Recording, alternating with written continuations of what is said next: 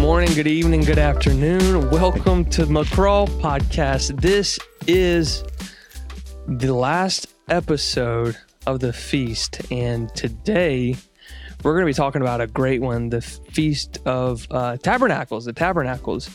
And um, really quick, I know we've we've been out for the past two weeks, but we spent time with friends and family for Thanksgiving. We hope everyone had a great Thanksgiving holidays, and um, we're back with another episode. And today's going to be a great one. If you're listening for the very first time, please do yourself a favor. Don't start on this episode. Go to episode one and then catch up with us later. Don't start on this one because um, you might be a little confused, but uh, maybe not. Maybe maybe you won't. But just please do yourself a favor. Start from the very beginning, and you'll know exactly where we are at in Scripture and what we're talking about today. But uh, and also, really quick, please like, subscribe, share, and um, again, thank you to everyone that listens to this podcast. I am joined with the great one and only AJ Holloway. AJ, how are you doing today? Man, I'm doing good. I got to, uh, you know, we did the micro mikra at Thanksgiving where we sat around the table and with family and a meal. And yeah, the holy convocation of turkey. That was a little. Food. That was a little mikra. We're preparing for the wedding supper of the Lamb. That's how it's supposed to be, you know. Giving yeah. thanks. That's very biblical. Exactly. No, I'm good. I'm feeling full, feeling good. happy. I missed, man. I was like, it came all over me with just warm feelings when you said good morning, good evening, good afternoon. We're back with another one. I love it. That's like yeah. my favorite part of this whole yeah. series. Okay, come on. it's true story. No. So uh you you you have a good one for us today. Um Yes. what are we going to be learning about? So we're talking about tabernacles. This is it. This is Christmas for the Jewish community. Um, yeah not literally they're not giving gifts and all of that but they are uh, they do i would say rather have the same feelings connected to it. You know that special feeling you get this time of year man. It's we're almost in december right now as of recording this particular episode and the feelings man it's just it's all attached to christmas and yeah. just uh and I'm sure it's different for each person listening. You may have lost someone on Christmas and may not have the same joy filled experiences you used to have. But by and large, Christmas has that celebratory uh, factor to it. And that's what Tabernacles is to the Jewish community. Wow. And it's uh, it's closing it out. This is the last episode for uh, this series of discussions. So I want to close it out with a bang, and it means a lot. This particular, as you've seen through each um, episode, these have had a significance as it applies to us. And when you understand these things, some things Jesus said makes a lot more sense. But this one, this one is a big one. yeah, we've said that for all of them, but yeah. But we're talking about tabernacles. Deal. Yeah. Yeah. This, is, this is a big deal. There's more to it than meets the eye, and uh, I'm looking forward to it. Yeah. This is going to be a really fun one for somebody. Yeah. So let's read uh, some scripture that is probably weird if you don't have the, the background. And we're going to go into the historical background, but let's go ahead and start with scripture. Okay. We're going to read from one of my favorite books, Leviticus chapter 23. And we're going to start at verse 33. I really enjoy the book of Leviticus. And I know that sounds weird, but when you really understand the movie of the Bible, Leviticus is really profound. Okay. So it says, Again, the Lord spoke to Moses, saying, Speak to the sons of Israel, saying, On the 15th day of the seventh month, the seventh month is uh, what Tabernacles is in, uh, is the Feast of Booths Okay, that's important. So I know we're talking about Feast of Tabernacles, booths. It's all the same thing. I'll explain why in a minute. For seven days to the Lord. On the first day is a holy convocation. There it is. There's that word we like so much. Yeah. Right. You shall do no laborious work of any kind. For seven days you shall present an offering by fire to the Lord. On the eighth day you shall have a holy convocation and present an offering by fire to the Lord. It is an assembly. You shall do no laborious work. Let's jump down to uh, verse 39. Also on the 15th day, I'm reading from uh, in KJV, so let me follow along with this. Oh, I'm sorry. That's okay. We can. I'll read it from the screen. On exactly the fifteenth day of the seventh month, when you have gathered in the crops of the land, notice this word: you shall celebrate. This is this is the feeling that you when you read your Bibles. By the way, a little segue, just a little fun uh, hermeneutics lesson. When you read your Bible, pay attention to these words and try to feel the emotion. Uh, the Bible wants you to do that. So when you read the word celebrate, get your mind conditioned for celebration. That's why I bring up Christmas in this episode. You shall celebrate the feast of the Lord for seven days, with a rest on the first day and a rest on the eighth day. Now, on the first day, you shall take for yourselves the foliage of beautiful trees, palm branches, and boughs of leafy trees, and willows of the brook, and you shall rejoice before the Lord your God for seven days. You shall thus celebrate it as a feast to the Lord for seven days in the year. It shall be a perpetual statute throughout your generations. You shall celebrate it in the seventh month. Now, here's where we get the name of it. You shall live in booths. So, that word booths is Hebrew for sukkah. Uh, sukkah is the singular form of the word. Sukkot is the plural. Yeah. Sukkot is you'll you'll see this. This is uh this is called Sukkot. And that's just the Hebrew word booth or booths. You're going to live in these booths or Sukkot for seven days. All the native born in Israel shall live in booths, so that your generations may know. Here's the reason why. They may know that I had the sons of Israel live in booths when I brought them out from the land of Egypt. I am the Lord your God. Wow. So this is really, uh, I just love this. So again, I'm just going to kind of give the the narrative background, give the backdrop, so you know where we're at. Uh, this is all taking place. The 15th day of the seventh month is the month of Tishrei. It's the Hebrew month, which is September, October on our uh, Gregorian calendar. So if you remember, let's let's take a get a little time capsule and let's go back to, or better yet, not a time capsule. Let's take the remote and hit rewind and go Yeah. back two episodes. Okay. Okay. Because I'm trying to, I want us to constantly remember like the Bible is a beautiful uh, narrative and keep that fresh on our minds. Think of it like a movie. So if you rewind and go back two episodes, um, this whole thing started with the Festival of Trumpets. That took place on Rosh Hashanah, which is the head of the year Right. the beginning of the year. And then for 10 days, they would fast, and that's, they would afflict themselves. They would fast and they would look inwardly and make sure have I been doing everything I'm supposed to do? Have I been living a righteous life? It's that introspection that we talked about.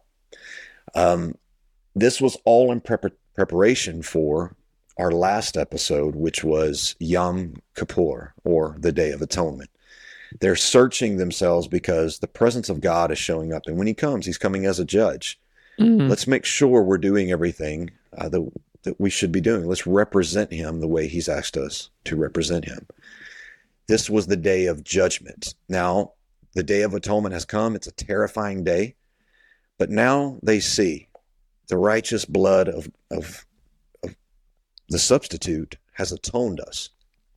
So, by that amazing work, we can now enter into the presence of God, which was what they were going to get when tabernacles rolled around.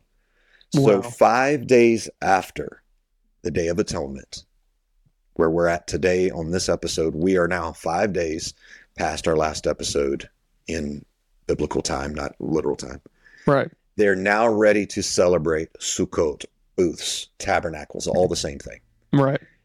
Now, it's important to remember what's on their minds. Okay. When this Mikra was given, let's let's get the context. Remember Moses went up to that mountain and he was up there for 40 days and God was giving him the uh, tablets, which was the commandments. He came down and he saw the people, they were bowing down to the image of an animal and they were worshiping. This is a wedding day that's taking place and they cheated on God like on the wedding day. They are not even on the honeymoon. Oh my. They have already cheated on God. Wow. And something unexpected happens. Rather than God wipe them off the planet, which he would have been fully just in doing. I mean, Right. they cheated on him before the wedding was over. He tells Moses to write the book of Leviticus, which is where we're reading from right now. This book Leviticus was given in response to utter failure, Wow. showing us the amazing grace of God. He said, okay, here's how we're going to do this. In the first order of business, Leviticus 1, kill an animal. It's going to be the substitute that brings you back in. Well, that's not fair. The lamb didn't do anything. Exactly. That's going to be an episode I want you to bring up later when I come and die as the lamb on your behalf. I did nothing wrong. All of that. We're supposed to mikra that. So we're now in chapter 23 of Leviticus, where God is speaking to Moses about the tabernacles. He says, Now build me a tabernacle. My presence is going to show up. And you can imagine on the people's minds, but we cheated on you. We don't deserve your presence. We we blew it. And God said, No one is basically is deserving of my presence. Right. My goodness has been drawing you to me. Your goodness didn't draw near to me. My goodness drew you to me. So that's very important. And we we see that now that atonement has worked. Right. God has atoned us in spite of our gross error. Yeah. They're now going to celebrate and say, We we've got a good husband. Yeah. So that's what is behind. That's the emotions that are behind tabernacles. So Moses um, comes down. They build this tabernacle. Uh, the judgment of God falls on the spotless blood, and these tainted people are able to enter a covenantal agreement yet again with God. Wow. They're going to celebrate His presence here in the tabernacle. So there, the tabernacle was put in the middle of Israel's camp, and all the there was eleven tribes that there was the north, the south, the east, and the west. They were all facing the tabernacle from these four directions. The twelfth tribe, Levi, didn't have any land. They were the ones in the tabernacle precinct. So all the people would be in their little tents, okay, their little micro tabernacles Mm. looking at the tabernacle given to them graciously. And when the presence of God showed up, in spite of their failures, because the blood atoned them and made them eligible to draw near to God, the presence of God has shown up and they celebrate.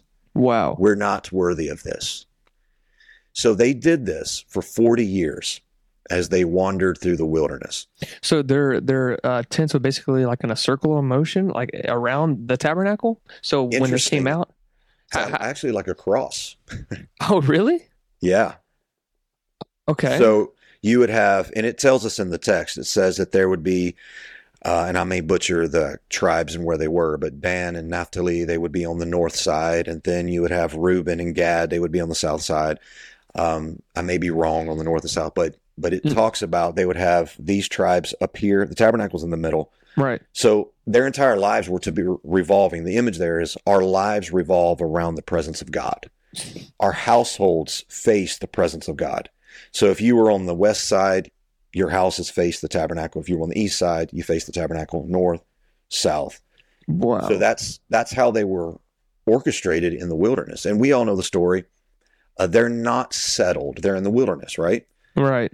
So when the fire and the cloud began to move, they would all pack up their little booths and they would follow the Levites carrying the, the tabernacle.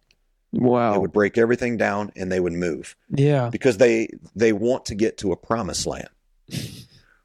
Well, they do this for 40 years, right? Yeah, they, they, right. They blow it again and God stays with them in the wilderness. So, like the goodness of God is all throughout scripture. Rather than God just be like, all right, deuces, I'm going to the promised land without you. Right. He stays with them and he leads and guides them. Not only that, but he sends them manna from heaven. He feeds them in the wilderness. Right. He also brings them water from the rock. All of this is through the text. So He that's- supplies. He even supplies their needs through supplies their, their needs. even through them making all these failures. Exactly. This is this is all very important for when they come into the promised land. Right. So let's get to that point in history. So that's they've wandered for 40 years. So the the wandering is now expiring and they're on the verge of going into their promised land. yeah. Now listen to what God tells them in Deuteronomy chapter 8. And I'm going to read I'm going to read 19 verses right here because this they're all important. Okay. And I'm not afraid to read a lot of verses. It's Yeah. I don't want I don't want to butcher it. So this is what God tells him. He's bringing them into the promised land. Okay, they've been wandering for 40 years. They have got these mikras. They've been binge watching this for 40 seasons. they should be familiar with it by now. Right. So he tells them, All the commandments that I'm commanding you today, you shall be careful to do, that you may live and multiply, and go in and possess the land which the Lord swore to give your fathers. You shall remember, those words are going to be important. Remember all the way which the Lord your God has led you in the wilderness these 40 years, that he might humble you, testing you to know Wow. what was in your heart, whether you would keep his commandments or not.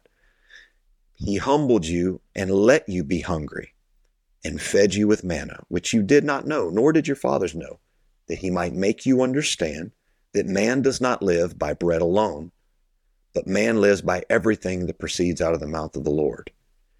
Your clothing did not wear out on you, nor did your foot swell these forty years. Thus you are to know in your heart that the Lord your God was disciplining you, just as a man disciplines his son. Therefore you shall keep the commandments of the Lord your God to walk in his ways and to fear him. For the Lord your God is bringing you into a good land, a land of brooks of water, of fountains and springs, flowing forth in valleys and hills, a land of wheat and barley, of vines and fig trees and pomegranates, a land of olive oil and honey, a land where you will eat food without scarcity, in which you will not lack anything, a land whose stones are iron, and out of whose hills you can dig copper. When you have eaten and are satisfied, you shall bless the Lord your God for the good land which he has given you. Now that's tabernacles right there. And I'll explain in a minute why. But look at verse 11. There's a prophetic warning. Beware that you do not forget the Lord your God by not keeping his commandments. That's all of these mikras Right. and his ordinances and his statutes, which I am commanding you today. Otherwise, when you have eaten and are satisfied and have built good houses and lived in them, and when your herds and your flocks multiply, and your silver and gold multiply, and all that you have multiplies, then your heart will become proud, and you'll forget the Lord your God who brought you out from the land of Egypt, out of the house of slavery. He led you through the great and terrible wilderness with its fiery serpents and scorpions and thirsty ground where there was no water. He brought water for you out of the rock of flint. In the wilderness he fed you manna which your fathers did not know, that he might humble you, that he might test you, to do good for, for you in the end. Otherwise you may say in your heart, My power and the strength of my hand made me this wealth. Mm. But you shall remember the Lord your God, for it is he who is giving you power to make wealth, that he may confirm his covenant, which he swore to your fathers as it is this day. It shall come about if you ever forget the Lord your God and go, if you ever cheat on me again, basically is what he's saying, Yeah. and serve them and worship them. I testify against you today that you will surely perish. Now, I, I read all of that because this is what Mikra of Tabernacles is all about. So, this is the need for Sukkot, booths, tabernacles, whatever name you want to give it. This, he wanted them to binge watch so that they would never forget. So, Wow. when they came into the land, okay, when they came into this land where they had bread without scarcity, oil and honey and milk, herds, cities that they didn't build, all of these things from the nations, it was going to become a temptation to forget the God who gave manna when they had nothing. A land of plenty has the propensity to become our God. Mm. What do you do to fend off these feelings, though? When you have more than enough, what do you do to prevent enough becoming your God? You mikra.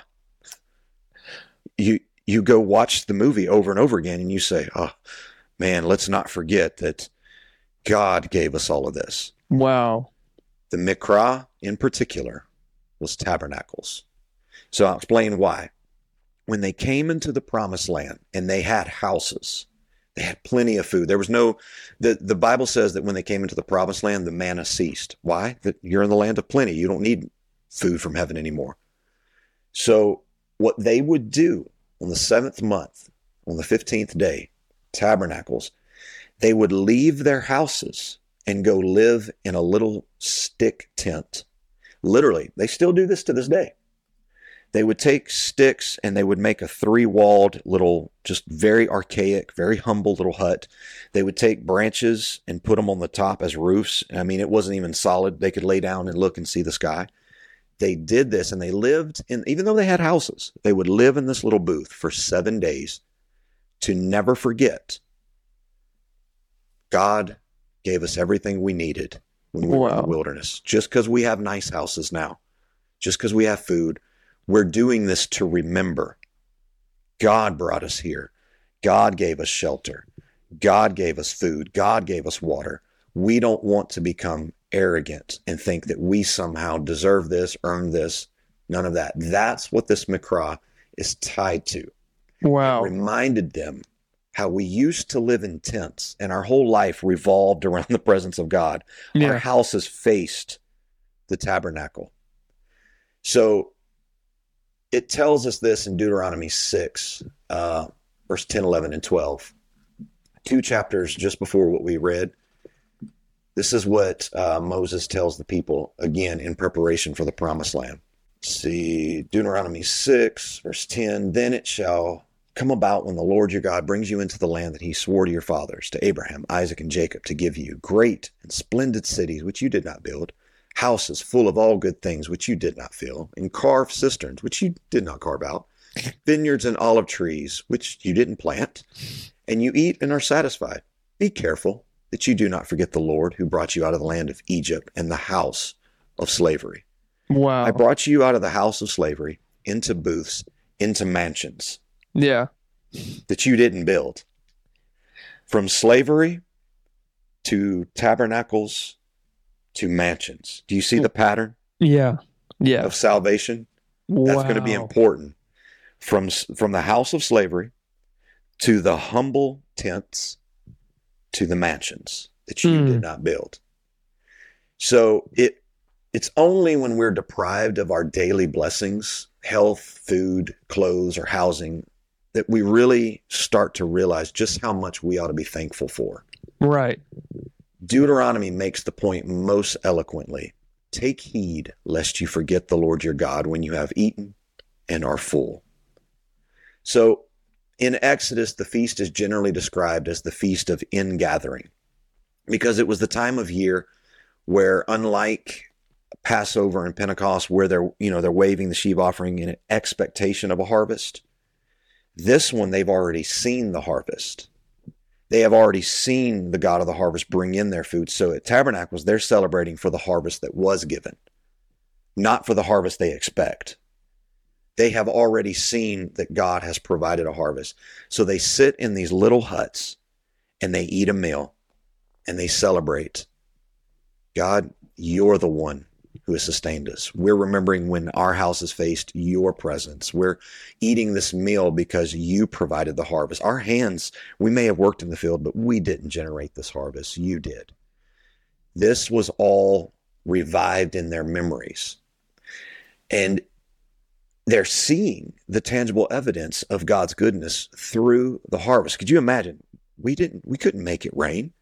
God provided the rain we we planted the seed but we didn't engineer into the seed the genius of god that when this seed dies it would emerge into a more glorified version than a seed it would become what it was always destined to be through death that's all because of god's manifold wisdom we couldn't do any of that all like if you really look at our grand uh, participation in the whole process all we did was dig a hole drop a seed in and cover it up Right. God engineered into the seed.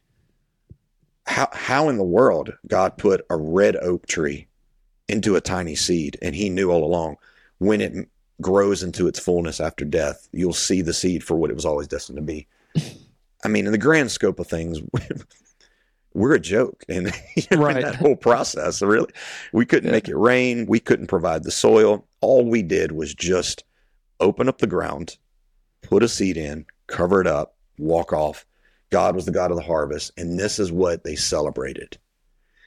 This mikra celebrates the end of the harvest and the enjoyment of its bounty. Wow. It appears throughout the text that what Deuteronomy set out to prevent, though, take heed lest you forget when you're full, it happened anyway. Yeah. The people forgot.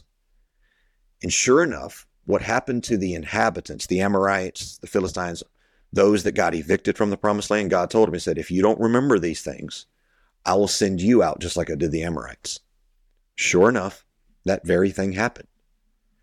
The Babylonians came in and Israel is no longer in the promised land. But there was a tiny remnant of people in Israel who wanted a revival of sorts. Wow. And we get two gentlemen, Ezra and Nehemiah. Now, these two books of the Bible are actually one in the Hebrew Bible. Listen to what the man of God, Nehemiah, says in uh, Nehemiah 8, verse 13. Wait, eight and what? Chapter 8, verse 13. I'm going to read through to 18. Now, mind you, they have not been doing any of these mikra. They've just been living it up. Right. They've been doing whatever they want to do, just going about life as usual. So Nehemiah finds a Bible. Imagine that. Yeah. And he has a revival of Bible. And he comes across something and they're like, whoa, him and Ezra. They're like, wait, what is this? Listen to what they find. Then on the second day, the heads of the fathers' households of all the people, the priests and the Levites, were gathered to Ezra the scribe that they might gain insight into the words of the law. And they found written in the law how the Lord had commanded through Moses that the sons of Israel should live in booths during the feast of the seventh month. So they proclaimed and they circulated a proclamation. They started sending out emails. They're like, hey, guys, like, we haven't been doing this at all. Yeah. Like, we need to go build some little booths and celebrate that God is the one who provided all this for us. Wow. So they sent out this proclamation in all their cities and in Jerusalem saying, Go out to the hills and bring olive branches and wild olive branches, and myrtle branches, palm branches, and branches of other leafy trees to make booths, which is what Leviticus said. So the people went out and brought them and made booths for themselves, each on his roof, and in their courts, and in the courts of the house of God, and in the square at the water gate, in the square at the gate of Ephraim. The entire assembly of those who had returned from the captivity made booths and lived in them. The sons of Israel had indeed not done so. Check it out. From the days of Joshua, Mm. son of Nun, to that day. So the moment they entered the promised land, they didn't do it. Wow.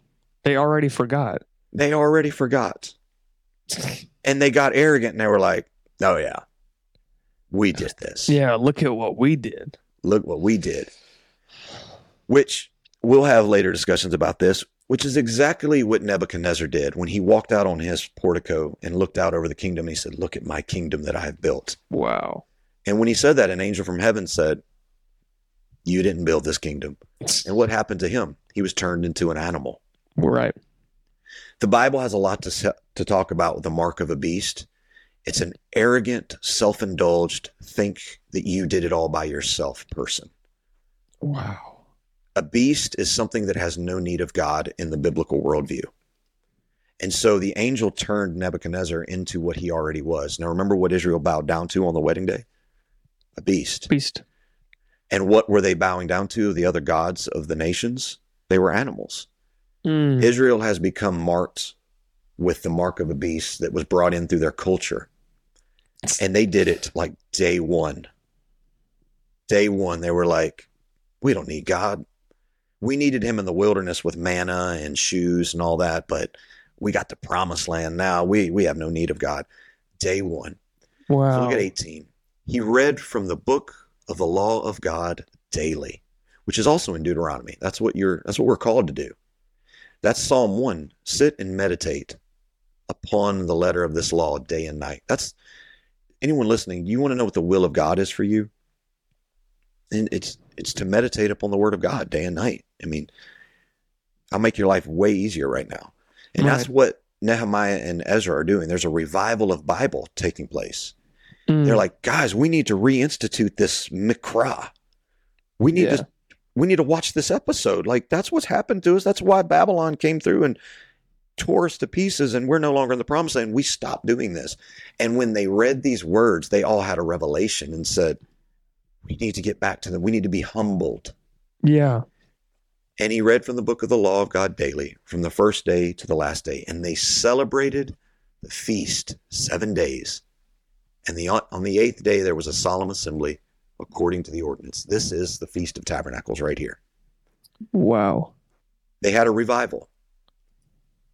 And that's when they got the temple back. This is what is Second Temple uh, Judaism. So let's look at that really quick.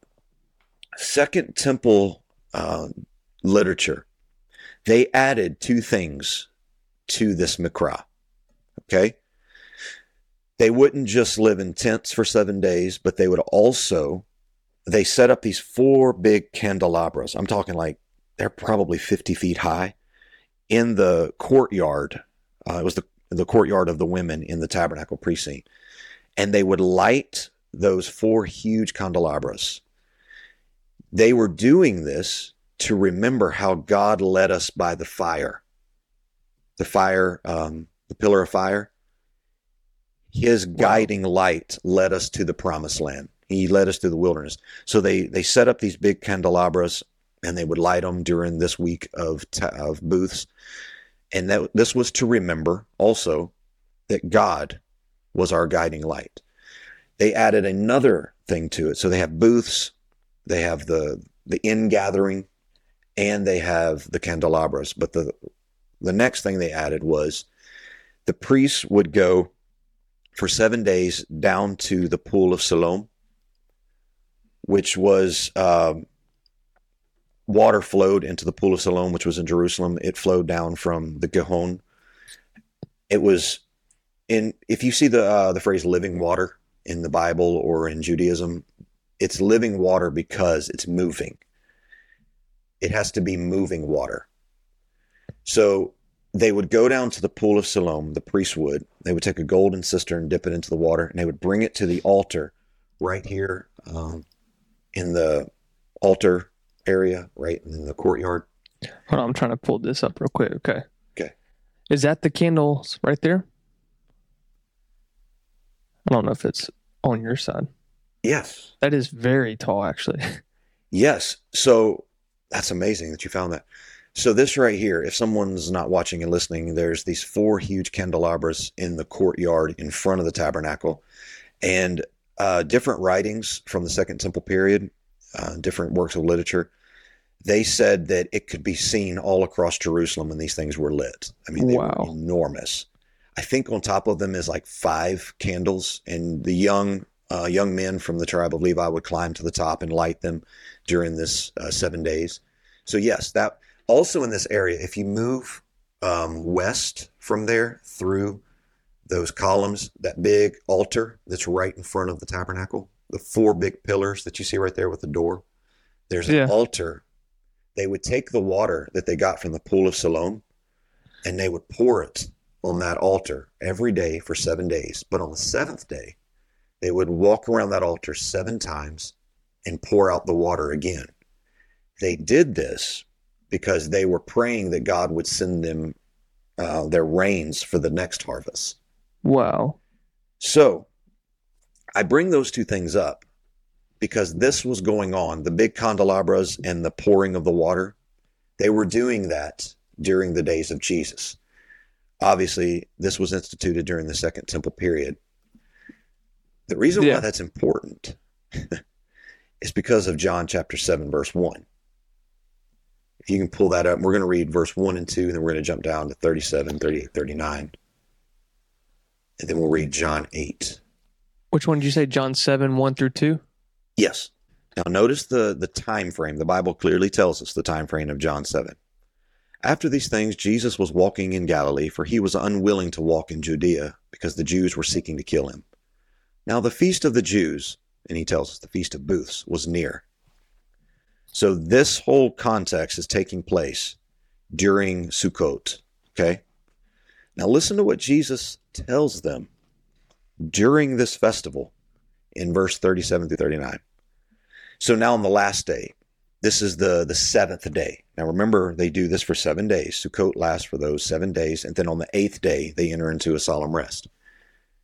Now, the last day, they call it the great day of the feast. Jesus stood and cried out, saying, If anyone's thirsty, now mind you, on that day, the priests were walking around the altar seven times with a golden cistern in their hand. They were pouring water out on the altar. And Jesus stands and looks at them and says, Hey guys, if you're thirsty, stop going down to the pool of Siloam. Come to me and drink. Mm. The one who believes in me, as the scripture said, from his innermost being will flow rivers of living water. Now, they were going all the way down to the pool of Siloam because the water was flowing from the Gihon River, living water. Flowing water is what living water means. He's like, let me tell you where it comes from. It doesn't come from the Gihon, it comes from me. If you believe on me, as the scripture said, what scripture? Leviticus 23. If you've been watching that movie, Mm. If you've been if you've really been binge watching hopefully you haven't been doing what your forefathers did when they entered into the promised land and they forgot. And they forgot everything. have you been binge watching? If because if you've been if you've been watching these episodes you should know what's here right now. If you have from your innermost being will flow rivers of living water. But Wow. this he said in reference to the spirit whom those who believed in him were to receive for the spirit was not yet given Mm. because Jesus was not yet glorified. Now, watch John chapter 8, verse 12. It's still on the same day. I know it's a new chapter, but it's still all the same context. It's still during the Feast of Tabernacles. Watch what else he says. Then Jesus again spoke to them, saying, Guys, I'm the light of the world. I know you're you're lighting those candelabras in the courtyard in memory of how God led you by the, the pillar of fire. That was me. wow. I'm the light of the world. Wow. The one who follows me will not walk in darkness, but will have the light of life.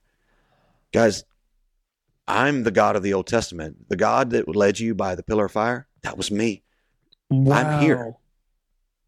Those things that you're lighting in remembrance, it's here. No way. No wonder they're stuck in their traditions and they're going Yeah. through all their emotions. And then now you have this individual, Jesus, saying these things. I can see now the culture like, "Wha- wait a minute. Who is Yeah. this guy? Who do you think you are? Who who does he think he is gonna come and as we're trying to pour water on this, saying he's don't drink from that, drink from me, and now I'm the light of the world. Yes, sir. And listen That's to incredible. John's theology is so profound because John also said in the opening of his book in John 1:14, and the word became flesh and it dwelt. the word dwelt is the Greek version of the Hebrew word tabernacle. No way. He's like, guys, you remember how you all you all used to just surround the tabernacle for the presence of God? That's why John said, and we beheld his glory. The glory that fell in the tabernacle, he's here. like he's making some bold claims. Yeah. And he's like, Have you have you been watching the movie? The, the, I'm here. I, Yeah, you- I'm what all those episodes were about. Yeah, you've been preparing for this. Yes. I'm the tabernacle. And preceding that point, John 1.14 was John 1 1. In the beginning was the word, was with God, the word became yeah. It it also says, and the light was coming into the world, and the darkness comprehended it not. John was not the light, but he came to bear witness of the light. That that light coming into the world, yeah. That was the pillar of fire. Wow. Yeah, bro. How? I mean, this is what God wants to do. He wants us to binge, binge watch the greatest movie ever produced, the Bible, Absolutely. because He's quoting the movie. In John seven, Jesus is expecting we've seen the movie, and when He says these things, the living water, you know, the light, he, He's very much expecting us to know what He's talking about. Man, He- he's making a lot of claims here in their culture and in their context. And he is. that's the, the whole episode of of booths. We didn't do any of this. This was those little booths we lived in. It was preparation for the mansions of the promised land. Wow. Well, watch this. Paul, I didn't give you the scripture, but can you pull up Second Corinthians chapter 5, verse 1? And we're going to read uh, eight verses, 1 through 8. Second Corinthians, what'd you say? chapter 5, verse 1 through 8. Okay. Somebody may be listening and say, What does that mean to me now in 2023? What does this Mikra have to do with the 21st century uh, Christ follower? Well, Paul, thankfully, really helps us here. Yeah. Check out what he says. It's so good. Oh, man. For we know that if our earthly tent, which is our house, is torn down, that's he's talking about our bodies. we have a building from God, a house not made by hands, eternal in the heavens. For indeed, in this tent, he's talking about our bodies, we groan, longing to be clothed with our dwelling from heaven. Since, in fact, after putting it on, we will not be found naked, for indeed, we who are in this tent groan, being burdened, because we do not want to be unclothed, but to be clothed, so that what is mortal will be swallowed up by life. Mm. Now, he who prepared us for this very purpose is God, who gave us the Spirit as a pledge. Therefore, being always of good courage, and knowing that while we are at home in the body, this tent, we're still absent from the Lord. For we walk by faith, not by sight. We have the Spirit that's like the guiding light. We are of good courage and prefer rather to be absent from the body and to be at home with the Lord. Mm. When Jesus uh, ascended, he told us, he said, I'm going to prepare a place for you. Yeah. In my Father's house are many rooms. In their culture, they would have heard, there's a promised land coming. So, as the Israelites lived in literal tents in the wilderness and they moved into mansions they did not build in the promised land, so too the 21st Christian, 21st century Christian. This is the tent we're living in, this body. Yeah. But this one's going to go away, and we will be given the eternal one when we enter into the promised land. This Mikra means a lot to the 21st century disciple because me and you, we still have to stop and watch this episode and celebrate. God, this ministry that I have, I didn't build this ministry. This Right. job that I, I am making great money with. God, this I it's not because of my my hard work ethic. That's obviously that plays a part. You're partnering with God, but God was ultimately the one. We know people with great work ethic that are fired right now, not because of anything on their part, but just because that's life. Right. All of that is is what we're to do. We're to stop and celebrate. Lift up our hands and say, God, thank you. Thank you for the health that I have. I, this means a lot. This episode means a lot, a lot to me because six years ago, I we really, my wife and I, we we really, really have a revelation of this because we bought our first home in Lafayette, Louisiana. It was on 109 Kettering Circle, our very first house. I'd never bought a house before. It's a 1985 model, but it was ours. Yeah. It was 1,500 square feet. It's where we we celebrated um, our marriage together. We were youth pastors. We uh, had our first child there. You know, we had our uh, our first dog together as a couple. All of that in this house. Yeah. And one morning in 2017, in October, ironically, the month of Sukkot, Yeah. All of that was gone in seven minutes. Mm. And I truly, I have a beautiful home now that God blessed me. I built it myself that I'm living in. I'm filming in right now. I'm building an office for this podcast. Every day, I can truly. I don't use the words like I have a. I have a nice new truck. I say new. It's a new used 2021 model. That's the truck I've always wanted. I refuse. I will not say I love my truck. I, I just Right. won't say it. Right. I won't say, I'd never say I love this house because these things are temporal. They're not going to the place that I'm supposed to be celebrating. Yeah. I have a true revelation and I can really say, God, thank you for this home because I've been without. For the months after uh, we lost our house in that, that house fire, we didn't have a home. I, a lot of people don't know this. I was literally outside. I was stepping out of the shower. I had a towel on. We had no clothes. Wow. So when I put on a suit, I still own the suits the church people gave me. Mm.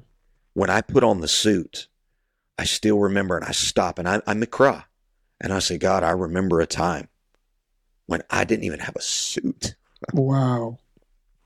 When I get in that truck and I start it up, I say, God, I remember a time when we lost our vehicles. When I look at my children, I say, God, I'm so thankful that I, you didn't let me not. My daughter, thankfully, uh, didn't didn't pass away. I, I just I thank God and I say, God, I'm thankful that even after the fire, I still got to celebrate Father's Day. Mm. You know, Yeah. and I, as I was studying for this lesson today, I just felt the spirit of prophecy come over me. I really feel like we're going to go through a time in America where some comforts will be stripped, and we're going to find out who the beasts are. Wow. When we bow down to comfort, we'll do anything to get our comforts back. Could it be like what God told Moses? This was all to humble you, to Mm. show you that I'm the Lord your God. Yeah. I believe anyone listening, it'd be far wiser to get that revelation now than to go through losing things. And there's going to be so many different contexts listening. Someone may have lost their job, filed bankruptcy, and you know lost their house, and you know what it's like to go without. May we not get ang- arrogant and think that we did all this by the work of our own hands. That's what tabernacles. It's that episode, and you're supposed to binge watch that. Mm-hmm. You're supposed to know it by heart. Every line, you should movie quote Tabernacles. When you sit down and eat a meal, give thanks and say, God, thank you for this food. I've never been without, but I want to create the habits now that if I ever do, I'm not going to blame you. I'm not going to be mad at you. Maybe you're humbling me to really have a revelation. God's preparing us for the end time hour. Right. Be prepared. He might take some comforts from you. I'm not a doomsday guy. Those are the times to celebrate and go live in a little humble hut and just say, I never loved this to begin with. Right. A mansion's coming. Wow. Tabernacles celebrates the reality of heaven that's on its way. Let's binge it. Yes. Let's celebrate it. But guys, I don't have anything. I'm I'm broke. Glory to God, you can thank God for the breath in your lungs. Yeah. Exactly. Because someday you're going to use that very lungs to worship God with. Yeah. let's let's mikra and i think that this is the perfect episode to close out with in this season one if you will Right. because i think that it would do us all very well in the end times because everybody's fretting right now you know if china invades taiwan what is that going to mean for our trade? And does that mean our dollar is going to be worth less than it's ever been worth? What happens if this president goes in and we start losing? What if another pandemic happens and they take away our freedoms? Then you mikra Yeah. you you celebrate anyway and know that this was never your this is the wilderness. This this tent that you're living in this is temporal. The promised land's coming Right. we should be establishing these habits and just know you know i i realized this a couple of months ago i bought my dream truck it's a 2022 ram Right. had it two weeks somebody pulled out in front of me and totaled it out and it was Oh. gone Yeah. and the truck I now have, this 21, God bless me with.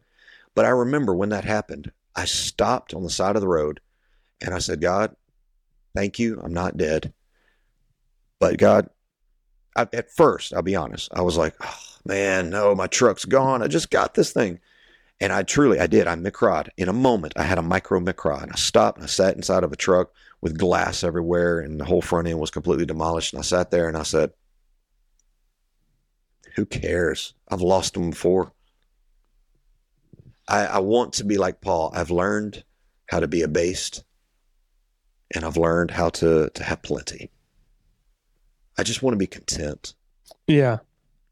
with with much, with little. It doesn't matter. So, with me saying that, I want someone listening to really redefine what a blessed life looks like. Right. Losing everything could be a blessing. Yeah. because that may be the only way to truly become thankful. Yeah. Blessings by material wealth is not always the sign that God is in your corner. It it does come with being near God. The promised land is a reality.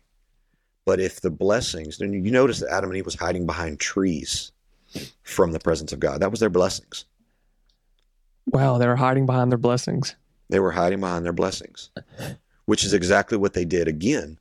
That's the whole. That's the, that's part of the movie, by the way. When we Yeah. see them not uh, remembering, they got intoxicated with the fruit of their own work of their hands.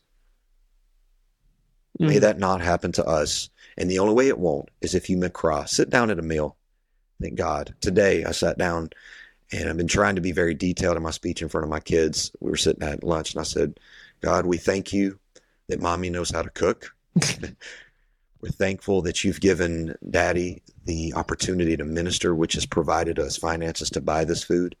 Wow. But above all else, We can, we would have none of this if it weren't for you, God. right. I want my kids to hear that. Right. so that someday when my kids ask, What meaneth these stones? Yeah. I can say to them, Eleanor, you were only one when mommy and daddy lost everything. Mm. We're very thankful for what God has given us. And if we lose it all again, we've done it before. And guess what God did? He God brought us from nothing to what we I have more now than I've ever had. Before before the fire, I was broke as a joke. Right. was in debt. Uh, just my my income was just paying my debt because of my own ignorance. But today, we're blessed. Right. I want to be blessed and remember though. Yeah. So, yeah, that's tabernacles. Yeah. It just kind of reminds me, as you're talking, reminds me of that scripture and everything give thanks. For this is the will of the Lord, Jesus This Christ. will of the Lord. is that, Well, check out how it ends. yeah. Isn't it beautiful that in Revelation 22, this ends at a big dining table with plenty of food on it? And the Bible says, now remember, remember what all took place at, at Tabernacles. There's going to be a river of water flowing through that celestial city. And on both sides of it, its banks, is the tree of life. And its leaves, oh, it says that it gives 12 crops all year long. There's no season where there's no ingathering in heaven. 12 crops all year long Wow. and the leaves of that tree was for the healing of the nations.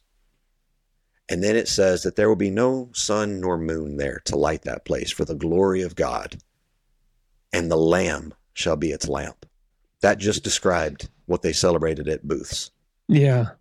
All these little tents are going to be in heaven, and we're all going to be focused on the one in the middle all over again.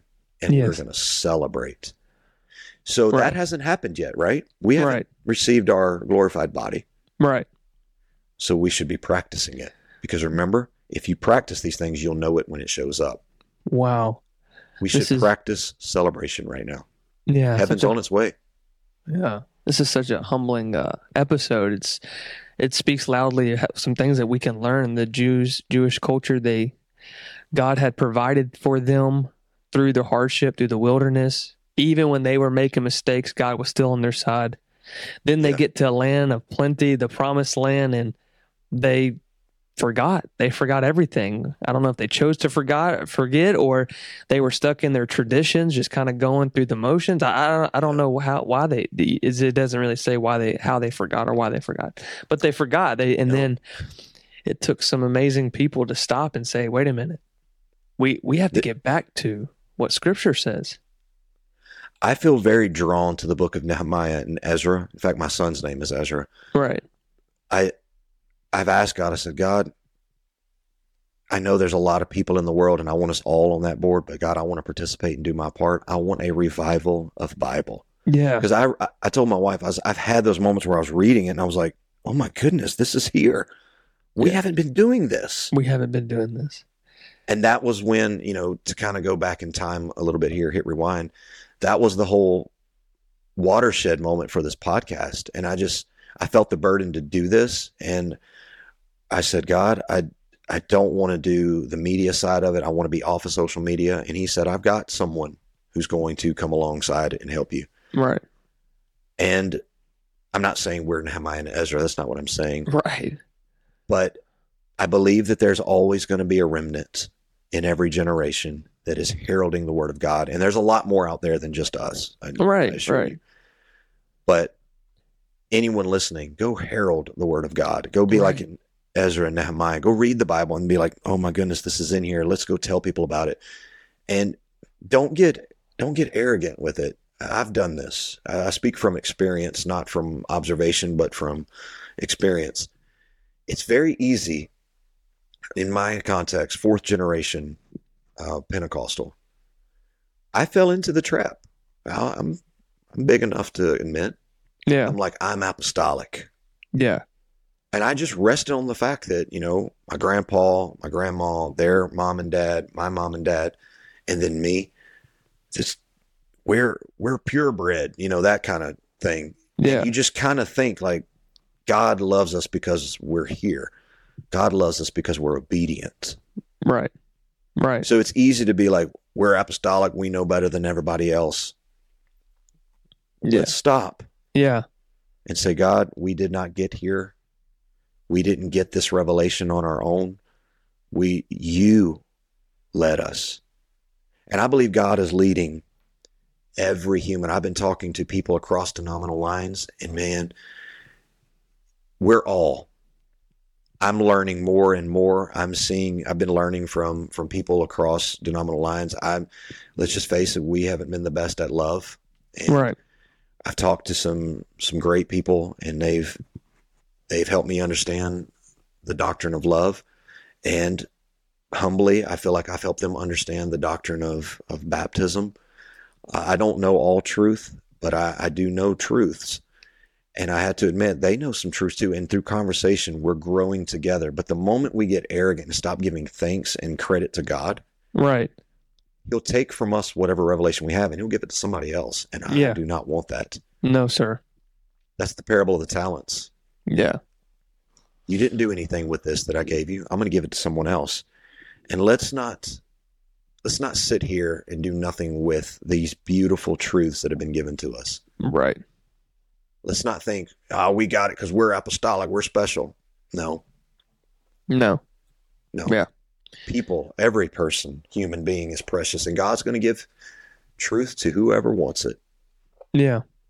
Wow. Well, this episode is incredible. Just a great reminder to give thanks through everything, through the highs, through the lows, to remember that God provided even when we were messing up, even when we weren't living right. God still is on our side and is cheering for us and wanting to provide for us.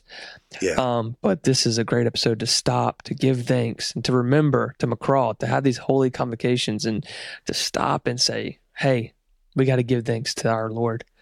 Um, wow, what a great episode to end season one on. Um, but for all of our listeners, hey, be prepared because we got a season two's coming of this Yeah. great episode of the, this great podcast. And brother AJ, you want to give us some and maybe give a sneak peek. Don't give too much, just a little sneak peek right. of what is to come in season two. Let's give a preview. All right. I wish I had a video. That would be awesome to give a preview of. if we need we need some, you know, some uh graphic engineers that can do that, you know. Yeah, anyone that is up time. listening that has free of time that is good at animation, we are Yeah. looking. If you want to help us out, because The that's pay the- is awesome. yeah, it's it's a servant mentality. Yes, yes. Have David's heart, just give for free. Okay, go ahead. Sorry. Yeah, yeah. What we're uh, going into next, the next season, is righteousness, and here's uh, it's not what you think. Righteousness is not about your standards. That's something altogether different, and we're going to discuss what righteousness actually means in the biblical worldview. Hope you're ready for it. I believe it's going to help a lot of us. Wow. Well, again, thank you to all of our listeners. We, what we would call is a great first season, and looking at everything and all your comments and all your love and people that have called us and texted us, family, Yes, friends, different churches, everybody. Thank you so much. It really keeps us going. We both have a busy, busy schedule, but this is we this is our passion. This is our love, and Yeah. we want to put this out. And so, again, thank you so much for sharing and liking and doing all the things that you do to help get the word out about this podcast. But uh, we look forward to seeing you in the next season, the next episode. Um, Brother AJ, you want to sign us off? Go read your Bibles. Go mikra. Go binge watch. Yeah. Go read your Bibles.